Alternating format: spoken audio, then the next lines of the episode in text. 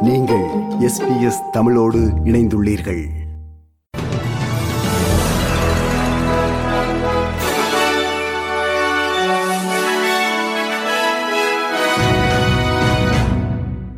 நேர்கள் அனைவருக்கும் வணக்கம். இன்று ஜனவரி மாதம் பதினேழாம் திகதி செவ்வாய்க்கிழமை. ஆஸ்திரேலிய செய்திகள் வாசிப்பவர் செல்வி. வட்டி விகித உயர்வுகள் பணவீக்கத்தை கட்டுப்படுத்தினாலும் ஊதியங்கள் தொடர்ந்து வலுவாக உயரும் என்று நம்பிக்கை கொண்டிருப்பதாக கருவூல காப்பாளர் ஜிம் சாமஸ் தெரிவித்தார். வலுவான தொழிலாளர் சந்தை நிலவுவதனால் ஊதிய அதிகரிப்பிற்கான அழுத்தங்களும் தொடர்கின்றன என தெரிவிக்கப்படுகிறது. குறைந்தபட்ச ஊதியத்தை உயர்த்துவதற்கான ஃபேவர்க் கமிஷனின் முடிவினால் கடந்த ஆண்டு மிக குறைந்த ஊதியம் பெற்றவர்களுக்கு ஊதிய உயர்வு கிடைத்தது. இதில் சுமார் நான்கு லட்சம் ஆஸ்திரேலியர்களுக்கு வாரத்திற்கு நாற்பது டாலர்கள் கூடுதலாக வழங்கப்படுகிறது.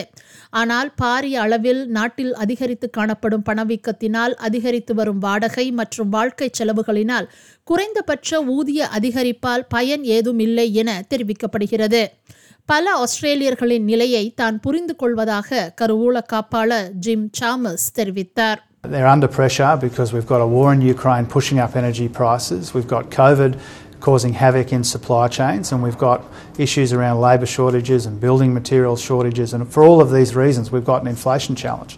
And these pressures are coming at us from around the world, but they're being felt around the kitchen table. Victoria மாநிலத்தில் இந்த ஆண்டு நவம்பர் முதல் பொது இடத்தில் குடிபோதையில் மோசமாக நடந்து கொள்ளுதலை குற்றமற்றதாக அறிவிக்கப்படும் போது காவல்துறைக்கு மாற்று அதிகாரங்களை வழங்குவது இல்லை என்று அம்மாநில அரசு முடிவு செய்துள்ளது.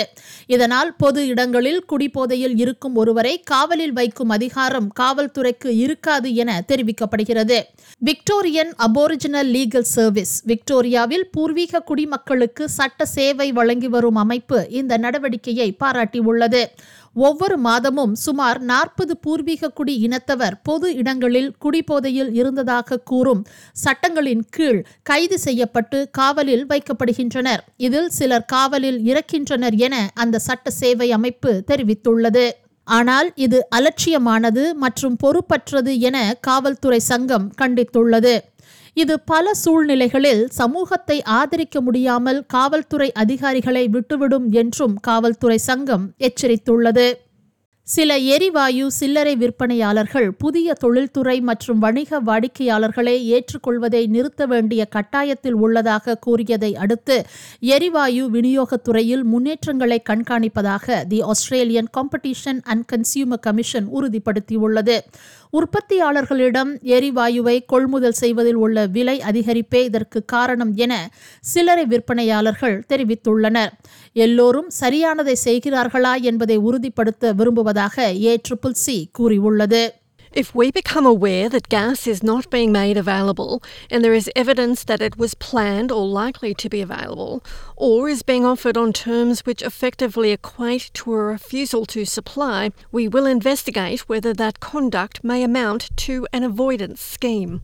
இயற்கை பேரிடர்களால் பாதிக்கப்பட்டவர்களை குறிவைக்கும் மோசடி செய்பவர்கள் குறித்து எச்சரிக்கையாக இருக்குமாறு மேற்கு ஆஸ்திரேலியாவில் வெள்ளம் பாதித்த பகுதிகளில் வசிப்பவர்களை அம்மாநில அதிகாரிகள் எச்சரித்துள்ளனர். ஒரு சமூகத்தை சேர்ந்த இளைஞருக்கு வங்கி கணக்கு விவரங்களை கேட்டு மின்னஞ்சல்கள் அனுப்பப்பட்டதையும் ஆஸ்திரேலிய வெள்ள ஏஜென்சி என்று தங்களை அழைத்து கொள்ளும் ஒரு குழுவிலிருந்து வந்த மின்னஞ்சல்களையும் சமூக ஊடகங்கள் மூலம் வெள்ளத்தால் பாதிக்கப்பட்டவர்களுக்கு நேரடியாக செய்தி அனுப்பி அவர்களிடம் தகவல்கள் கேட்கப்படுவதை தான் பார்த்துள்ளதாக மேற்கு ஆஸ்திரேலியாவின் நுகர்வோர் பாதுகாப்பு ஆணையர் ட்ரிஸ் பிளேக் எச்சரித்தார் தெரியாதவர்களிடம் இருந்து வரும் அழைப்பு அல்லது செய்தியை புறக்கணிக்க வேண்டும் என்று அவர் மேலும் வலியுறுத்தினார் The people who are genuinely going to give you flood assistance are government agencies and they will not reach out to you that way.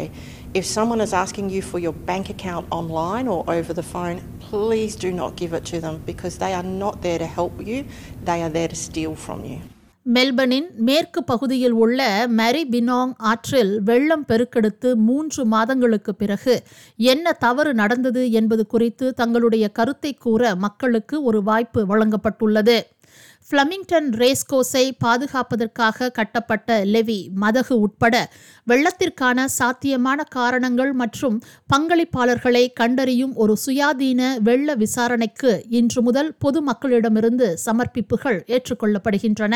சுற்றியுள்ள பகுதி வெள்ளத்தால் மூழ்கிய போதிலும் இரண்டாயிரத்தி ஏழாம் ஆண்டு கட்டப்பட்ட இரண்டு புள்ளி ஐந்து மீட்டர் சுவர் காரணமாக மெல்பர்ன் கப் நடைபெறும் பந்தய தடம் வெள்ள நீரால் பாதிக்கப்படவில்லை என தெரிவிக்கப்படுகிறது.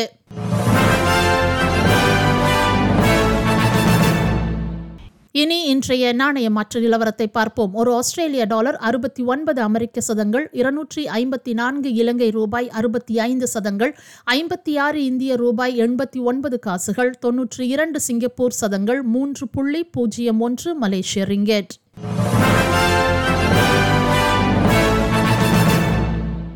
அடுத்ததாக நாளைய வானிலை முன்னறிவித்தல். பெர்த் வெயில் முப்பத்தி இரண்டு செல்சியஸ். அடிலைட் மேகமூட்டமான காலநிலை இருபத்தி மூன்று செல்சியஸ்.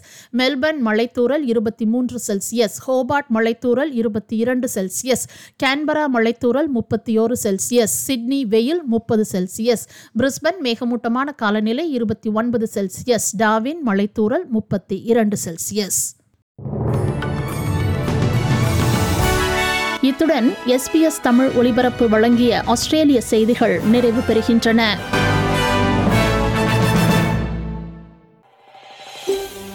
இது போன்ற மேலும் பல நிகழ்ச்சிகளை கேட்க வேண்டுமா?